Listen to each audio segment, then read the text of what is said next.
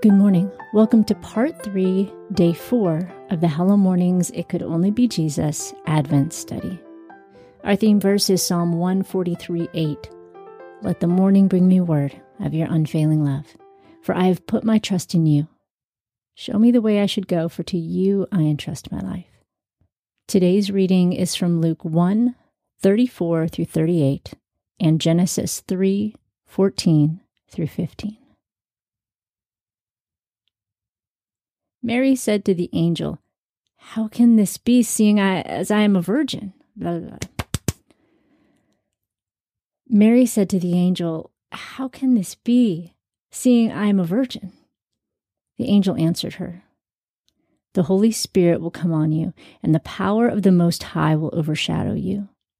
Therefore, also the Holy One who was born from you will be called the Son of God. Behold, Elizabeth, your relative, also has conceived a son in her old age. And this is the sixth month with her who was called barren. For nothing spoken by God is impossible. Mary said, Behold, the servant of the Lord, let it be done to me according to your word. And the angel departed from her. Genesis 3 14 through 15. Yahweh said to the serpent, Because you have done this, you are cursed above all livestock and above every animal of the field. You shall go on your belly, and you shall eat dust all the days of your life. I will put hostility between you and the woman, and between your offspring and her offspring. He will bruise your head, and you will bruise his heel. Today's commentary is by Ayoka Billions.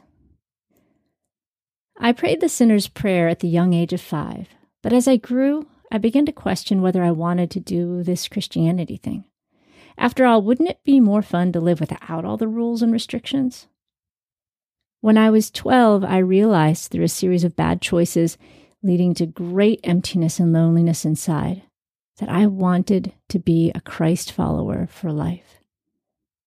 I recognized that the road might be hard, but good. I knew that the relationship with Jesus meant that I would have a relationship, not just the religious rules that I associated with Christianity. That decision was real in every way. I counted the cost, and I've never doubted again. I believe this is what happened in Mary's story. She may have looked at the possibility of losing her reputation and her fiance and counted the cost. She might have recognized her calling and decided it was worth it to be used by God to change history. She listened to the angel's words and responded with a very elaborate version of yes. The angel's words are hard to understand.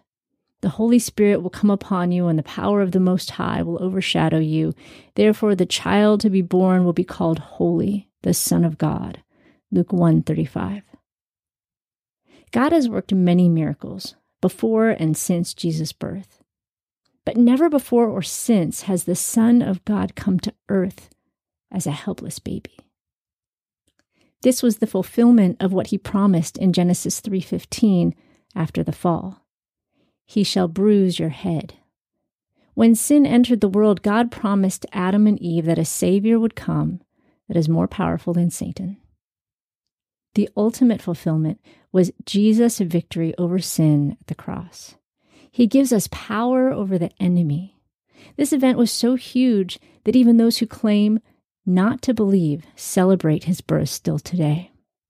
Shopping malls are decorated, songs are sung, presents are purchased, wrapped and opened with joy to celebrate the ultimate king.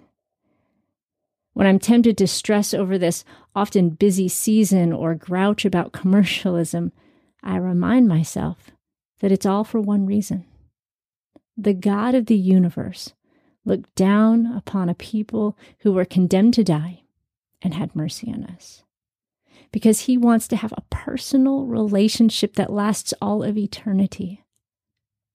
He created a set of circumstances to remove the barrier, sin, and worked miracles to let us know that it could only be our God working behind the scenes.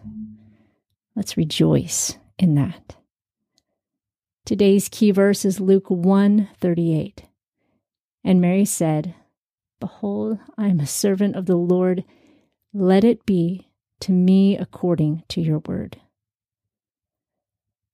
Today's reflection steps are 1.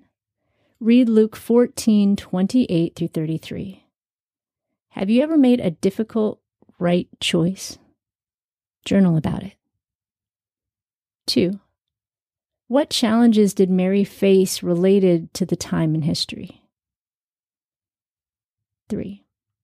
Read Revelation 12 11. How do we overcome the enemy's work in our lives? 4. What is your salvation story? Practice saying it aloud to someone this week. 5. Who in your life needs to be saved? Pray for God to open doors for you to share your faith. Thank you so much for joining us this morning. If you'd like a copy of this printed or printable study to follow along with the podcast, just visit hellomornings.org forward slash study.